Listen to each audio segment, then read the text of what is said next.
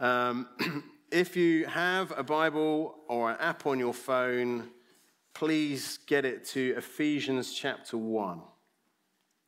And that's where we'll be this morning. I'm going to talk about the church. Now, I don't know what your initial reaction is when you hear that topic. Ugh. Ugh. Is that, is that exciting? Some of you is. The leaders, the leaders, yes. Well, everyone else, the church, is it ordinary or extraordinary?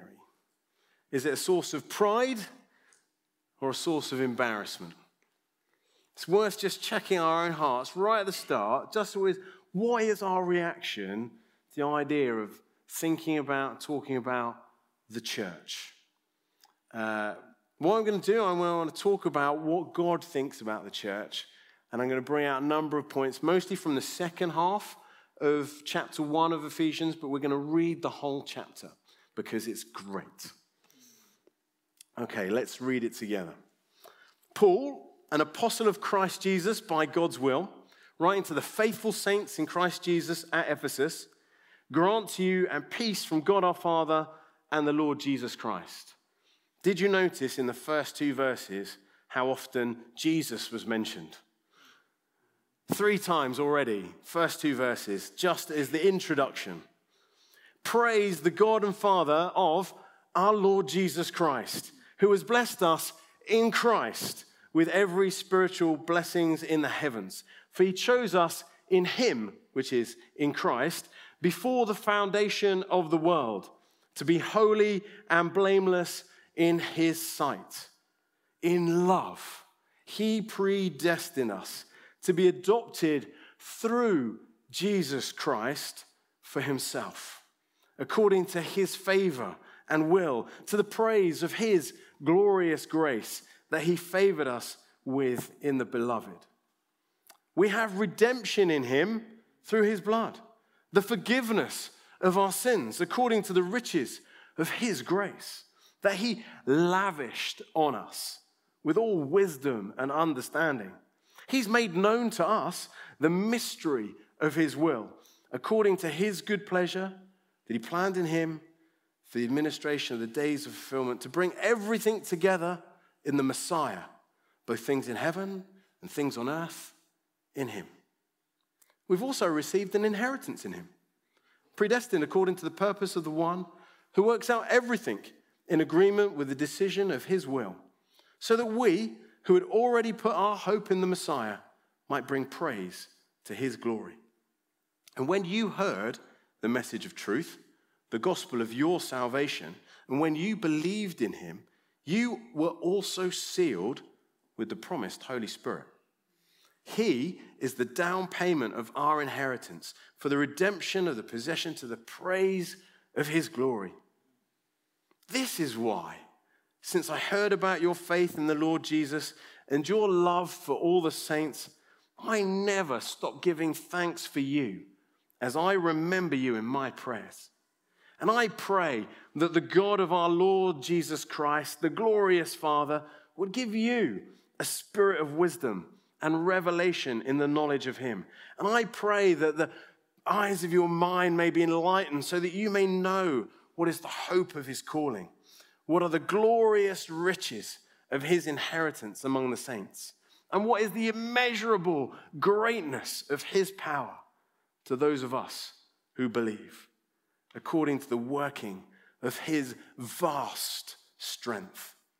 And he demonstrated this power in the Messiah, Jesus, by raising him from the dead and seating him at his right hand in the heavens, far above every ruler and authority, power and dominion, and every title given, not only in this age, but also in the age to come. And he put everything under his feet and appointed him as head over everything for the church, which is his body, the fullness of the one who fills all things in every way. Amen. There is some good stuff there. There's some gold. But let's have a look at just a few things. In the first part of Ephesians 1, Paul tells the church in Ephesus the amazing plan that God has always had to have a family of people who trust in Him, have been forgiven of their sins, who live in His goodness, and who want all the blessings of God in their life, and who want to share this blessing with all of creation. It's an amazing plan that God has been working out since Abraham, but now through Jesus' life, death, resurrection, and ascension to heaven, God throws open the doors wide and says, Anyone who calls on his name can come into his family. And this is good news because it means you and me can come in too. Because otherwise, none of these flags should be up there. There should just be one flag. But because God has opened up the doors, all these flags, and if you're from any of these places, means you have a place in the family of God. That's what this passage tells us.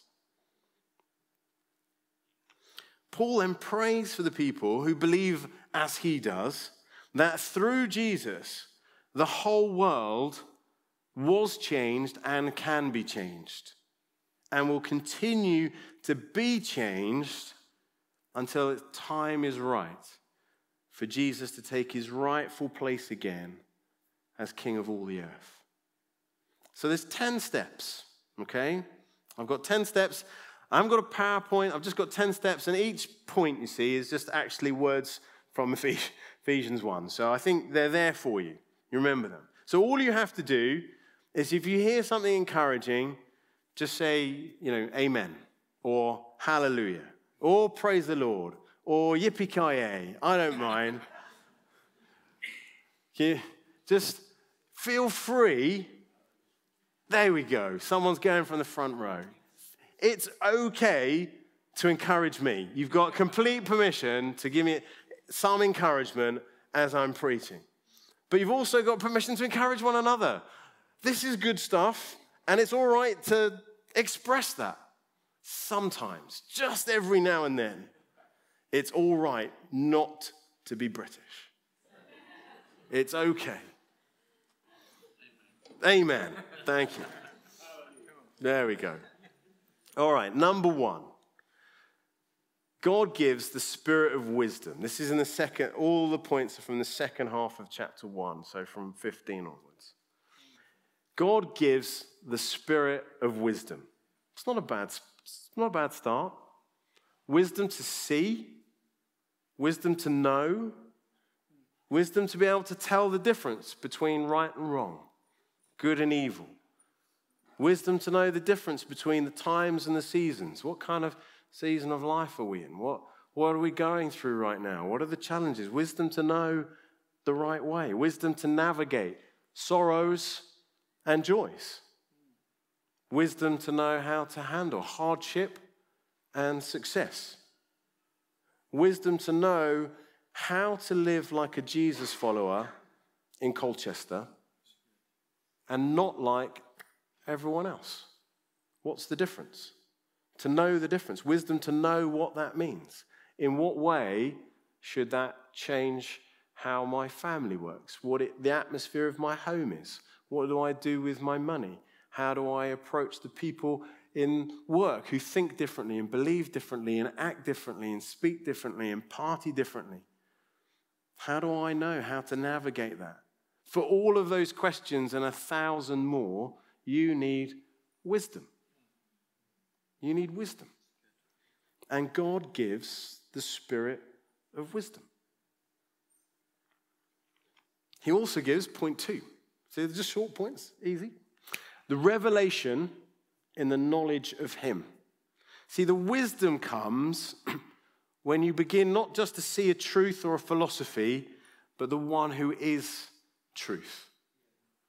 The revelation of Him, as in getting to know who Jesus is. So I say, What songs do you want? I say, I just want songs about Jesus today. And the songs were great, lifting up the glorious of who Jesus is. Because if you know his ways and who he is and what he has done and his love and grace. And you know what his kingdom is like, and you know what it means to be conformed and shaped into his image. It's not just secular knowledge, it's, it's not just ways, Christianity is not just ways to be more productive and optimize your days and your week. It's not just simply about that, it's about becoming like something. Who are you becoming? You are changing and growing. You, time will do that all by itself. So, who are you? You're always becoming. Who are you becoming? What kind of old person are you going to be? What kind of middle aged person are you going to be? What kind of adult in the prime of their life are you going to be?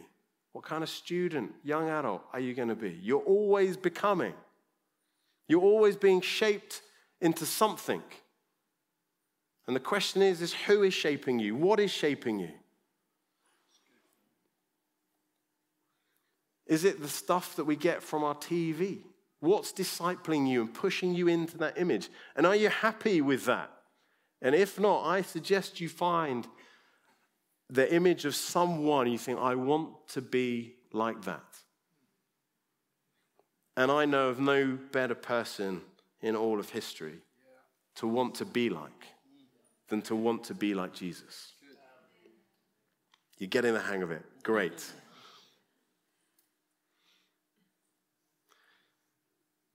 So, this revelation in the knowledge of Him, as in through the Spirit, as you seek Jesus, He will reveal Jesus to you.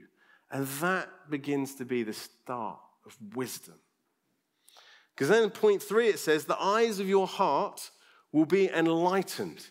Because that's what wisdom and revelation does it brings light to your heart. What was dark will get flooded with light. What was covered will be uncovered. And you'll go, ah, I get it now. This whole thing, it's not about me. And if your thoughts and dreams and the limit of your ambitions have something primarily to do with just you and your kids, that's okay, but there is more. There is more. Because Jesus opens the door to more, brings us into more. He brings us not just into a sense of peace and personal forgiveness. The things I've done have been uh, forgiven. And so that burden that I've been carrying, that shame that I've had, the things that have weighed me down, they've gone. That's great. But there is more. You've been brought into something with someone for something. There's a new purpose that opens up to us when Jesus carries us through into his kingdom, out of the darkness and into his marvelous light. Jesus is the risen Lord, it says. He's the king of all the earth, the kingdom, and there's the one who's going to make this world freer, better, more beautiful, with more worship, with more children, safe, secure, running into the arms of the Father. And to get all of this, you need the eyes of your heart to be full of light. And if you look around, your town, your city, your university, our nation, the nations, there's a lot of darkness that needs to be filled with light. Point four racing through. Then you will know the hope to which he has called you. We also live in a time where there are many people who don't live with any hope. But He's called you to be a people of hope, a person of hope, a community of hope. Hope here and now, and hope there and then. Hope for this life, and hope for the next one. Hope for your children, for a future. Hope of eternal love, which gives eternal life. Hope which breaks into despair, loneliness, depression and darkness and says there's a way out, there's a way through. Someone loves you. The God of all the earth loves you, predestined you, He's got a plan for you, wanted you to know His love. Hope which endures, hope which reconciles, hope which frees, hope that includes you. And then it says, point five, then you will know when you've got wisdom and revelation and, and hope, you will know the riches of his glorious inheritance in the saints. God has given us, given Jesus something wonderful. He's given Jesus an incredible inheritance.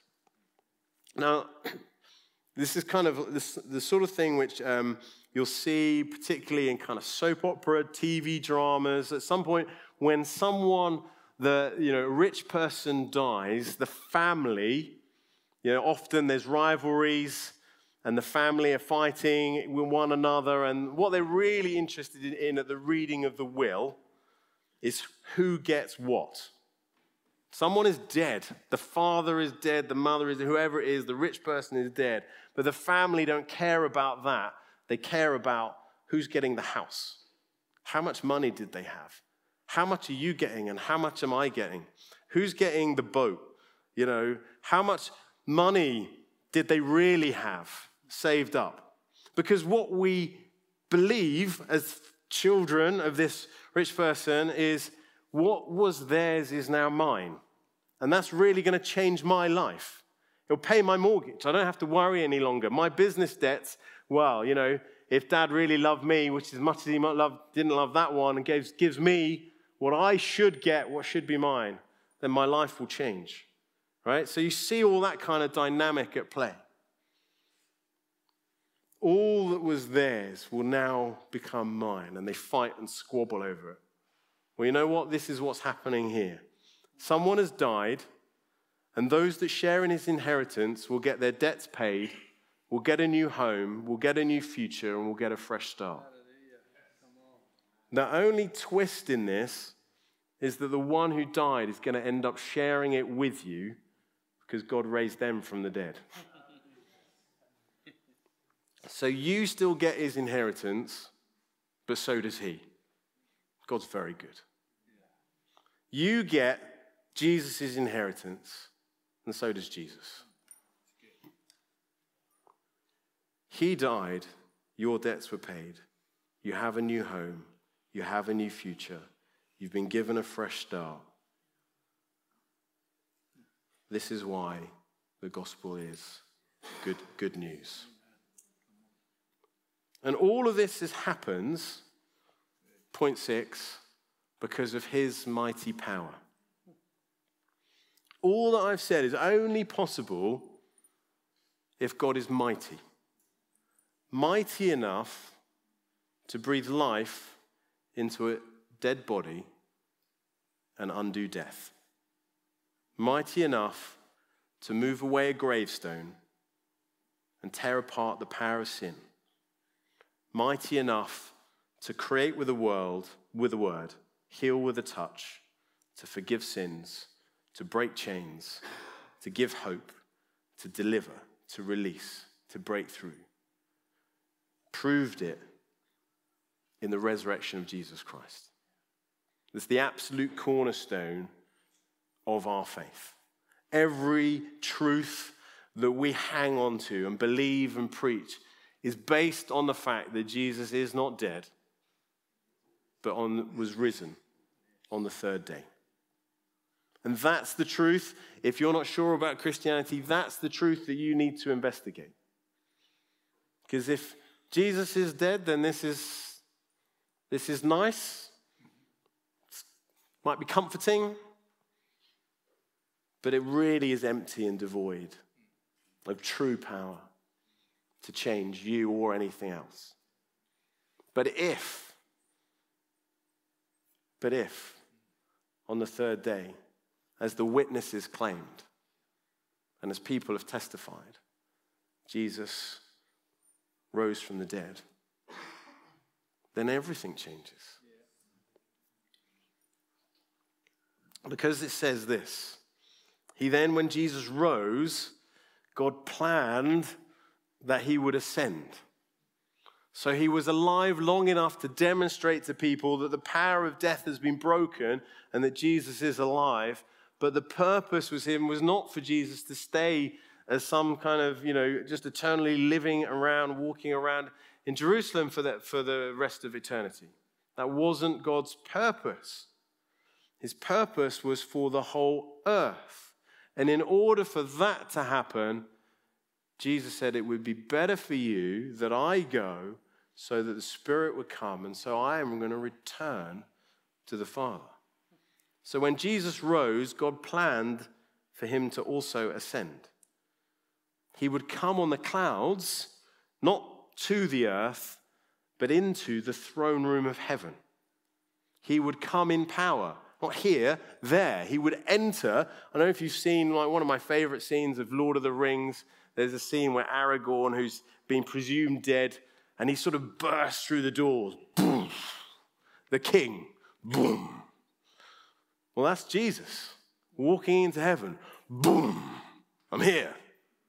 Going to sit down on the throne, and no one's going to stop me. And in fact, all of heaven says, We don't want to stop you. We're going to applaud. We're going to cheer. This is what we wanted. So the king takes his throne. And he would sit down at the right hand of the Father, of God in heaven. And he would say, I'm now going to intercede for the people, for my people, as our living prophet, priest, and king. Here's the question Who can tell Jesus what should be done? Who has influence over Jesus? Who controls Jesus? Who can limit Jesus? Who can challenge Jesus? Because his, it says his name is far above. Now, I don't know about you, but I don't consider myself to be a wealthy person. Maybe some of you feel, uh, you know, might, might be having a good year and you feel like, yeah, I'm doing all right. But you could probably double your wealth, triple your wealth, multiply your wealth 10 times, maybe even 100 times. Who knows? Some of you might be I, I drove past a Ferrari garage coming into Colchester. Oh, maybe some of you, you know, that's, that's, not, you know, that's not the Ferrari garage, that's your garden. You know, that collection of Ferraris that I drove past. Maybe you could, even if you had all those Ferraris and you multiplied your wealth a hundred times, and then compare your wealth to the wealth of the richest person on earth, Elon Musk, you're not, still not getting close. You're still not getting close. Their wealth is far above. Far above.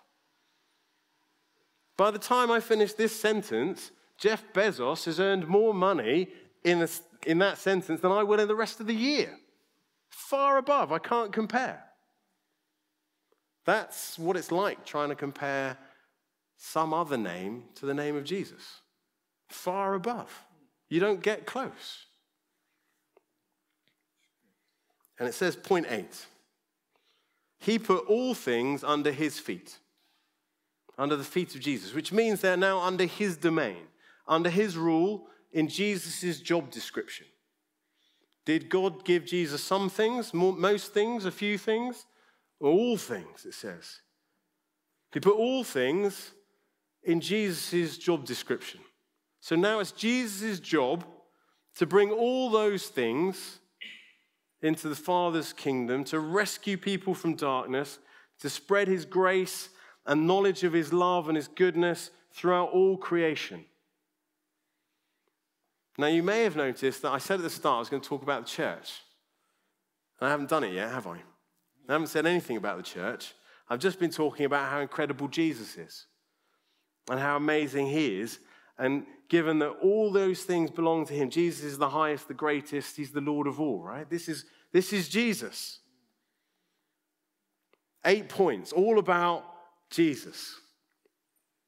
Point nine God gave Jesus, who is head over all things, to the church, which is his body. Here's the amazing thing God didn't give you to Jesus, He gave Jesus to you. He gave the most important to the least important. He gave riches to the poorest. He gave sight to the blind, hope to the hopeless, a family to the orphan, a home for the lost, a safe place for the scared, healing for the hurting, freedom for the oppressed. He gave Jesus to you. For God so loved the world that he gave his only son.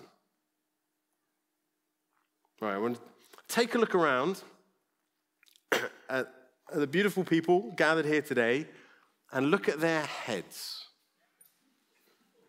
What wonderful people. As, as you look at each other, give us a nice smile. Okay? Beautiful people. See their heads? All right. You see the heads? Good. Now look for the bodies. look for the bodies. Look around. It's easy, isn't it? Because the body is just underneath the head. When I said look for the body, you didn't have to look under the chair or, or in the corner. You just looked under the head. So if you know where the head is, you know where the body is.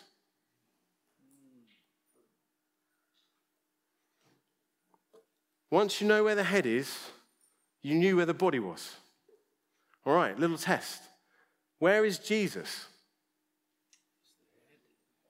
He's the head at the right hand of the Father, seated in heaven. So, where's the body? Paul says in chapter 2 that he has seated us with Christ in heavenly places.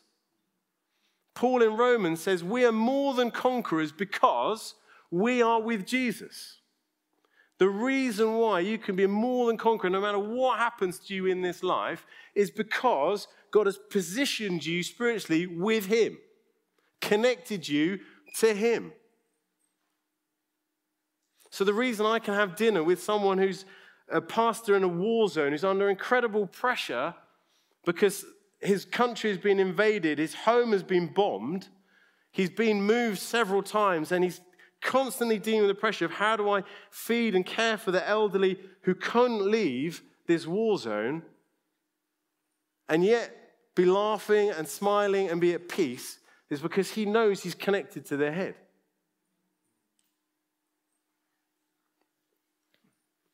When I talk to my friends in church from the Congolese church and I see them dance, if you follow me on Twitter, you'll most Sundays you'll see a little picture of these guys dancing and joyfully celebrating.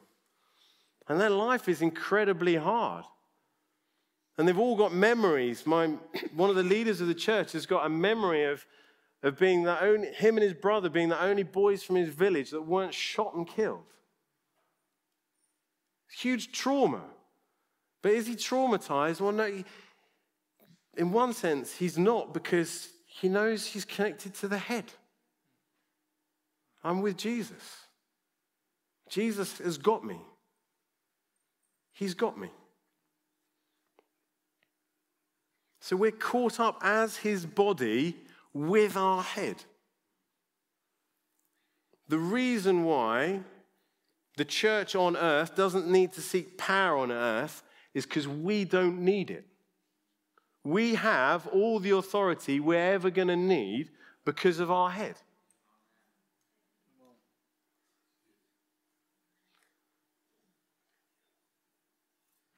And now we've been caught up into the mission and the purpose of Jesus. His job description to bring light and love and grace and compassion and knowledge of his goodness so the glory of God covers the earth as the waters cover the sea is now ours because that's the job of our head, which is point 10. The body is the fullness of the head who fills all in all. So if you think Jesus has got anything good to bring to this world, and I do, then I think that that goodness needs to go to all the world and want, and I think God's intention is, is that it would fill the earth. So Christ wants to fill his creation with his love, his presence, his purpose, so that every tribe, every nation, every tongue, everyone in every place gets to be connected to the head. And you know what? Where the head wants to go, the body goes. I ride a motorbike, or I, I did uh, one time. I love it. And when you're riding along, when you learn to ride a motorbike, it's very important that you know how to go around corners.